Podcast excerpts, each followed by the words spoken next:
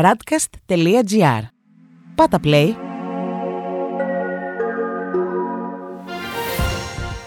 World Desk Ο γύρος του κόσμου μέσα από τα πρωτοσέλιδα ευρωπαϊκών και αμερικανικών εφημερίδων για την 8η Ιουλίου 2021.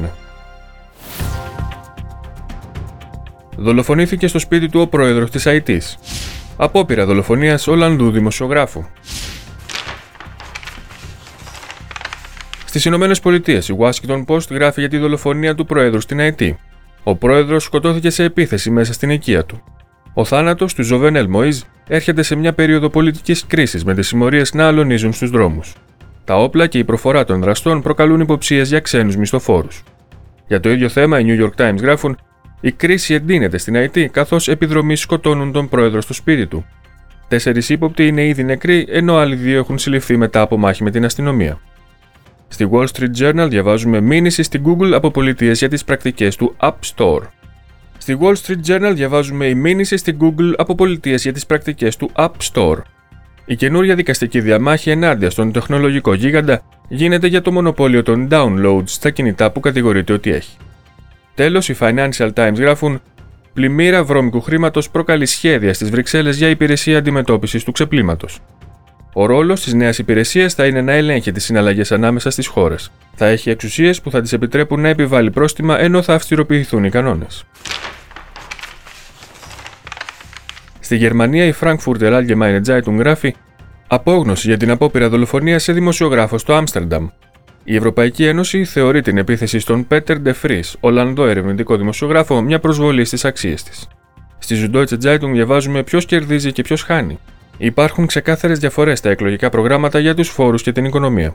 Η Ένωση και το FDP θέλουν να ανακουφίσουν τα υψηλά εισοδήματα, το S5 και η πράσινη τα μικρομεσαία. Και τέλος, η Die Welt γράφει: Η βραχυπρόθεσμη δουλειά σώζει τη γερμανική αγορά εργασίας. Άλλες χώρες χρειάζονται περισσότερο χρόνο να φτάσουν τα προ-κρίσης επίπεδα. Η μακροπρόθεσμη εργασία παραμένει μια πρόκληση ωστόσο. Στη Γαλλία, η Le Monde γράφει: Η κλιματική κρίση οχριά μπροστά στο πολιτικό παιχνίδι. Ο Πρωθυπουργός Ζαν Καστέκ την Τρίτη απέκλεισε το ενδεχόμενο της διεξαγωγής ενός δημοψηφίσματος που θα είχε ως στόχο την συμπερίληψη της προστασίας του περιβάλλοντος στο Σύνταγμα, ενώ ο Μακρόν το είχε υποσχεθεί. Η κυβερνητική πλειοψηφία στην Εθνοσυνέλευση και η δεξιά πλειοψηφία στη Γερουσία δεν συμφωνούν με μια κοινή διατύπωση πριν από ένα δημοψήφισμα. Η Λεφιγκαρό κυκλοφορεί με τίτλο Εμβολιασμοί, η επίγουσα ανάγκη για μια κινητοποίηση. Για την αντιμετώπιση της μετάλλαξης Δέλτα που έχει πατήσει πόδε στη Γαλλία και την Ευρώπη, πρέπει να αυξηθεί ο ρυθμός των εμβολιασμών αυτό το καλοκαίρι. Στο πρωτοσέλιδο της Λιμπερασιών διαβάζουμε Edgar Morin, μην τα παρατάτε. Ο κοινωνιολόγος, πολύγραφος, συγγραφέας και παλιός αντιστασιακός, γιορτάζει τα 100 χρόνια του αυτή την Πέμπτη. Η εφημερίδα συνάντησε αυτόν τον αιώνιο ακτιβιστή που έγινε φιγούρα διδακτική. Τέλος, η Ουμανίτε γράφει ηλεκτρικά αυτοκίνητα κάτω από το καπό μιας επανάστασης. Το τέλος των θερμικών κινητήρων δημιουργεί προκλήσεις κοινωνικές, βιομηχανικές και τεχνολογικές. Στη Βρετανία, ο τύπος έχει πανηγυρικά πρωτοσέλιδα για την πρόκριση της Αγγλίας στον τελικό του Ευρωπαϊκού Πρωταθλήματος. Οι Times γράφουν σχετικά: Η Αγγλία γράφει ιστορία. Οι ποδοσφαιριστές της εθνικής ομάδας καταφέρουν να φτάσουν σε τελικό διεθνούς διοργάνωσης μετά από το 1966. Το τελικό σκορ του ημιτελικού με τη Δανία είναι 2-1 μετά και την παράταση. Στο ίδιο μήκος κύματος και ο Guardian γράφει: Η Αγγλία ονειρεύεται. Και τώρα ο τελικός περιμένει για πρώτη φορά μετά το 1966. Στο πρωτοσέλιδο του Independent βλέπουμε τους παίχτες της εθνικής ομάδας ποδοσφαίρου της Αγγλίας με τίτλο Αυτοί που γράφουν ιστορία. Η νίκη στην παράταση φέρνει την Αγγλία για πρώτη φορά σε τελικό μετά το 1966. Τέλος, η Daily Telegraph γράφει λακωνικά Euro 2020, τελικός. Στην Ισπανία, η Ελμούντο γράφει: Ο νόμος του Σάντσεθ για την ασφάλιση θα επιτρέπει τις προσλήψεις χωρίς έλεγχο. Ο Πρωθυπουργός θα αποφασίζει ποιες εταιρείες θα είναι επιλέξιμες για δημόσιες προμήθειες σε μια κατάσταση έκτακτης ανάγκης.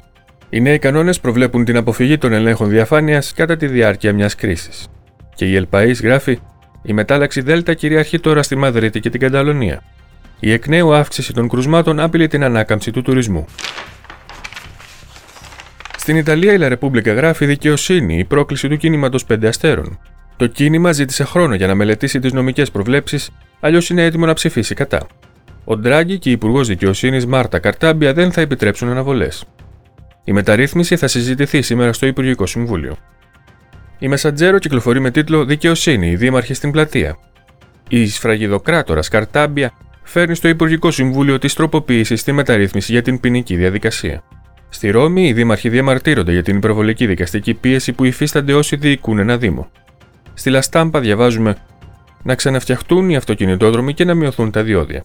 Πράσινο φως έδωσε το Ευρωκοινοβούλιο για την χορήγηση 30 δισεκατομμυρίων ευρώ για τις υποδομές. Και τέλος, η Κορία Ρεντελασέρα γράφει: Σχολεία, η κούρσα για τα εμβόλια. Το Επιστημονικό Συμβούλιο διχάζεται για τα εμβόλια στα παιδιά. Τα κρούσματα ξεπερνούν ξανά τα χίλια, ενώ οι θάνατοι σε όλο τον κόσμο έφτασαν τους 4 εκατομμύρια. Αυτός ήταν ο γύρος του κόσμου μέσα από τα πρωτοσέλιδα του Διεθνούς Τύπου. Η επισκόπηση αυτή είναι μια παραγωγή της Radcast. Στην εκφώνηση και επιμέλεια ο Παναγιώτης Τουρκοχωρήτης, στον ήχο Διονύσης Αντίπας.